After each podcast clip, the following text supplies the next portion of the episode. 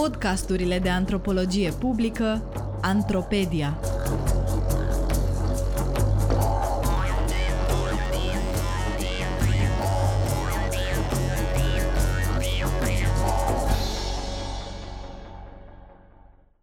Hacking lingvistic sau utilizarea boxelor inteligente în context românesc. Un text de Raluca Creangă, citit de Katia Pascariu. Epoca dezvoltării telefoanelor inteligente nu s-a încheiat cu siguranță. Dar, în prezent, acestea nu mai reprezintă etalonul pentru consumatorii pasionați de tehnologie. Odată cu dezvoltarea accelerată a inteligenței artificiale, au apărut noi dispozitive tehnologice avansate, cum ar fi boxele inteligente de tipul Alexa Echo sau Google Home, care oferă noi experiențe consumatorilor de tehnologie și îi aduc mai aproape de obiectul dorinței lor. Astfel de modalități de a pune în legătură aspecte diferite ale vieții prin intermediul asistenților vocali sunt din ce în ce mai prezente în ultimii ani, iar așteptările în legătură cu viitorul acestor tehnologii le proiectează într-o simbioză tot mai accentuată cu umanitatea, așa cum vedem în filme precum Blade Runner, Her, Ex Machina.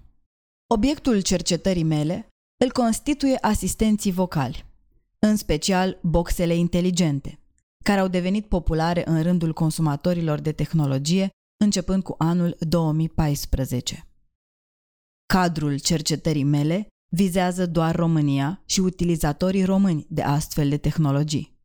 Tehnologiile vocale au fost discutate de-a lungul timpului în literatura despre știință, tehnologie și societate, în diverse contexte, cum ar fi psihanaliza sau filozofia, dar istoria lor este conectată cu predilecție de istoria apartamentelor și caselor inteligente. Principalele proiecte dezvoltate în spațiile academice, precum Intelligent Room 1990, Aware Home 1997, Com Home 1999, au testat primele tipuri de dispozitive inteligente vocale Intenția principală din spatele lor, tehnologizarea spațiului domestic prin crearea cât mai multor dispozitive care să poată ușura munca sau care să faciliteze relaxarea. Comparate cu primele prototipuri de asistenți vocali care nu erau dotați cu inteligență artificială și nu aveau capacitatea de a purta o conversație sau de a executa comenzi complexe, versiunile actuale pot să răspundă la o varietate de comenzi datorită unui sistem computațional central conectat la internet. Asistenții vocali actuali sunt de două tipuri. Boxe inteligente de tip Amazon Echo sau Google Home, care sunt obiecte tehnologice care funcționează prin Bluetooth, și asistenți vocali, cum ar fi Siri de la Apple, Cortana de la Microsoft, dependente de sistemele de operare ale smartphone-urilor. Denumirile tehnice ale acestor dispozitive variază de la asistenți inteligenți controlați vocal la boxe inteligente și agenți conversaționali. Pe parcursul lucrării voi folosi termenul de boxe inteligente pentru a putea face mai ușor demarcarea față de celelalte tipuri de asistenți vocali. În esență, aceste denumiri evidențiază două particularități. Interacțiunea vocală și inteligența artificială, care diferențiază boxele inteligente de alte dispozitive computaționale. Boxele inteligente pot cu ușurință să răspundă vocal la întrebări precum Cum o să fie vremea azi? Ce program am azi în calendar? Care sunt știrile zilei? Ce zi este astăzi? Sau să execute diverse comenzi cum ar fi aprinde lumina, stinge lumina, pornește radio, oprește radio. Posibilitatea de a interacționa vocal, precum și opțiunile de personalizare, au contribuit la popularitatea acestor dispozitive, iar din 2018 vânzarea lor globală a explodat. Este important de menționat faptul că în Europa boxele inteligente au devenit populare cu o rapiditate mult mai mare decât au făcut-o smartphone-urile. În 2018, în Statele Unite ale Americii, numărul oamenilor care dețineau boxe inteligente se ridica la 120 de milioane, în timp ce în Europa numărul acestora era de aproximativ 33 de milioane, o creștere de 23,1% comparată cu 2017.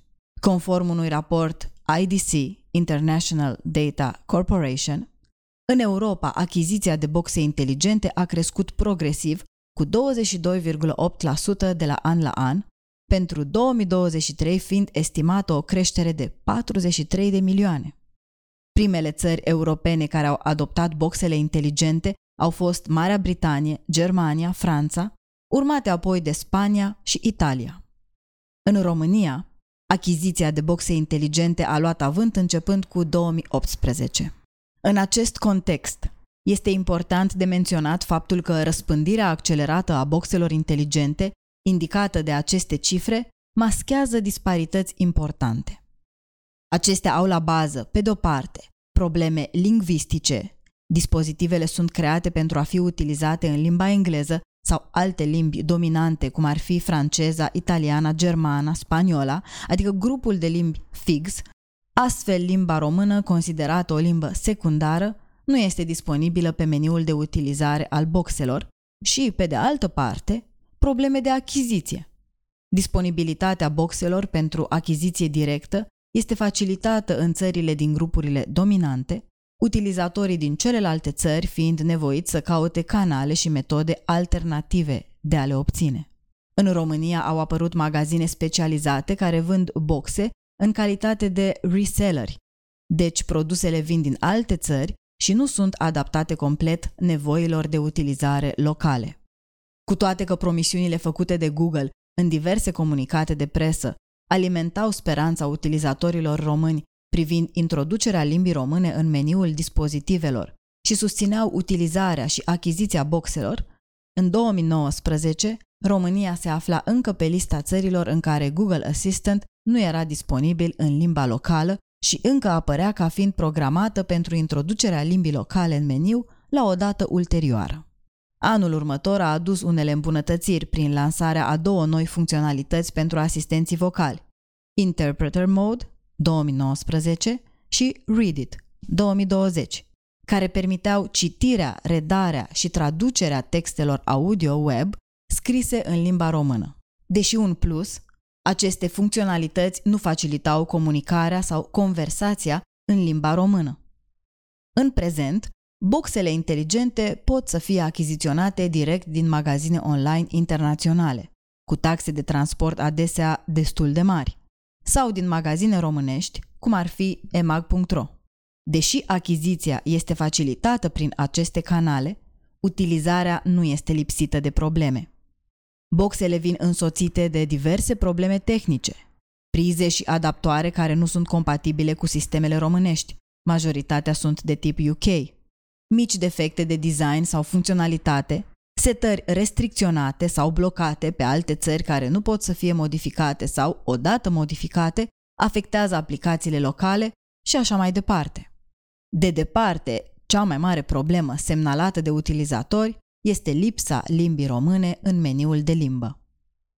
Absența limbii române afectează nu numai accesarea tuturor funcționalităților și executarea comenzilor mai avansate, ci și comunicarea directă. Pentru ca dispozitivul să fie trezit și să execute comenzile, chiar și cele mai simple, utilizatorii trebuie să vorbească limba engleză și să aibă o pronunție bună. Să evite numele sau abrevierile românești, trebuie să vorbească cât mai englezesc posibil. Mesajul vocalizat de boxa inteligentă Acest serviciu nu este disponibil în țara ta, scris cu majuscule de un cumpărător care comentează pe site-ul emag.ro, devine un simbol al utilizării de boxe inteligente în context românesc. Așadar, vedem cum boxele inteligente generează un discurs ambivalent – pe de o parte marchează apariția unei noi generații de asistenți vocali și reîntoarcerea la proiectul apartamentelor și caselor inteligente, dar pe de altă parte relevă probleme ascunse legate de accesibilitate, legitimare lingvistică, ierarhii tehnologice. În contextul acestei lucrări, îmi îndrept atenția în special asupra problemei de accesibilitate și încerc să răspund la două întrebări. Cum afectează politicile lingvistice ale companiilor de tehnologie utilizatorii de boxe inteligente și cum reușesc utilizatorii români să domesticească aceste dispozitive. Aceste întrebări au ghidat a doua parte a cercetării mele doctorale, în care am discutat cu 25 de utilizatori români de boxe inteligente. O parte dintre aceștia fiind respondenți cu care vorbisem și în prima fază a cercetării, când încă exploram interesul consumatorilor români pentru astfel de obiecte tehnologice și modul în care acestea erau utilizate. În prima fază a cercetării, mi-am concentrat atenția asupra inteligenței artificiale și abilității conversaționale. Dar pe măsură ce înaintam cu interviurile și aflam mai multe detalii legate de utilizarea propriu-zisă a boxelor inteligente, am realizat că omisesem un element important care stătea la baza interacțiunii dintre utilizatori și boxe. Limbajul. În discuțiile avute cu respondenții mei, aceștia își exprimau nemulțumirea față de faptul că Google nu oferea încă suport pentru limba română, dar neavând alternative concrete, acceptau cu relativă ușurință engleza ca limbă standard. S-ar putea spune că problemele cauzate utilizatorilor de boxe inteligente nu sunt majore, că reprezintă probleme specifice doar clasei de mijloc și celor care își permit să achiziționeze astfel de dispozitive. Însă, privită în contextul avansului tehnologic înregistrat în ultimii ani, problema limbajului este mult mai profundă. Limbajul, sau mai degrabă absența sa, limitează accesul unor categorii de utilizatori la anumite piețe și servicii. Pentru utilizatorii de boxe inteligente cu care am discutat, vorbirea limbii engleze, chiar și cu dificultate, este norma atunci când interacționează cu dispozitive tehnologice sau când acționează în anumite medii, precum mediul de afaceri și mediul academic, unde engleza a fost promovată ca lingua franca. Utilizatorii care provin din medii socioprofesionale în care este necesară cunoașterea limbii engleze dețin un avantaj. Își pot satisface mai ușor dorințele de afiliere globală și aspirațiile de acces la un univers tehnologic mai larg. Este important însă de punctat că utilizarea acestor boxe inteligente se întâmplă cu precădere în spațiul domestic. Există cazuri puține în care acestea sunt folosite și la birou și implicit este extinsă la toți membrii familiei. În acest cadru larg, care conține mai multe tipologii de utilizatori, am descoperit diverse modalități prin care cei care folosesc boxele inteligente învață în mod activ să domesticească aceste dispozitive concepute pentru a susține predominant limba engleză. Prin diverse modalități creative, aceștia reușesc să folosească dispozitivele și să faciliteze utilizarea lor și pentru ceilalți membri ai familiei cu care împart spațiul domestic. Aceste practici le denumesc practici de hacking lingvistic. În contextul acestei lucrări, hacking nu are legătură cu problemele de securitate, ci face trimitere la etimologia cuvântului hack, care își are originea în strategiile de mobilitate din orașul Hackney, de lângă Londra secolului al XVIII-lea. În acest oraș, caii au început să fie utilizați ca mijloace de mobilitate în jurul orașului pentru călătorii scurte, iar hack, hex, a devenit un termen utilizat pentru eficiență și rapiditate. Activitatea și implicit termenul de hex au devenit atât de populare încât au început să fie folosite pentru a denumi alte activități care aveau aceleași caracteristici. Hack writers, hack musicians. În acest context, hack nu denumește doar o activitate, ci și o mentalitate. Astfel, hacker denumește pe cineva condus de imperativul hands-on, care se implică activ în rezolvarea unei probleme cu care se confruntă. Conceptul de hacking lingvistic a fost folosit anterior pentru a descrie noile căi de generare a sistemelor automate de traducere a limbilor străine sau modalități rapide de a învăța și de a vorbi noi limbi străine în contextul platformei YouTube. În cazul cercetării mele, hackingul lingvistic reflectă dihotomiile interior-exterior, legitim-ilegitim, legal-ilegal, în care utilizatorii români sunt obligați să opereze și mai ales practicile creative pe care aceștia le dezvoltă pentru a putea utiliza boxele inteligente. În discuțiile cu respondenții, am identificat câteva scenarii de hacking lingvistic, pe care le voi reda mai departe. Am ales patru scenarii, două ilustrând intervențiile concrete la nivel de limbă prin crearea unor comenzi personalizate, iar alte două redând medieri ale interacțiunii prin folosirea altor dispozitive sau aplicații tehnologice. O primă intervenție concretă am identificat-o analizând experiența a trei utilizatori care foloseau boxe inteligente de tip Google Home și Alexa Echo. Unul dintre respondenți a creat o rutină pentru soacra sa, care nu vorbea limba engleză și nu putea să pronunțe comanda pentru aprinderea luminilor. Lights on. Pentru a o ajuta să folosească boxele inteligente, mai ales atunci când el și partenera lui nu erau acasă, acesta a înregistrat-o spunând Lights Swan, pronunția greșită a comenzii în engleză, și a creat ulterior o nouă rutină care funcționează perfect. Comanda Light Swan este un exemplu de creativitate, dar și o evidențiere a modului în care aceste dispozitive inteligente trec de la contextul inițial planificat de utilizare la altele noi, devenind astfel obiecte active, stabilizate prin noi rutine. Un alt exemplu semnificativ, provenit de la același utilizator, este legat de crearea comenzilor scurte, fără pronume, prepoziții sau cuvinte complicate. Această descoperire l-a ajutat pe interlocutorul meu să seteze comenzi simple prin care a facilitat și altor membri ai familiei utilizarea eficientă a boxelor inteligente.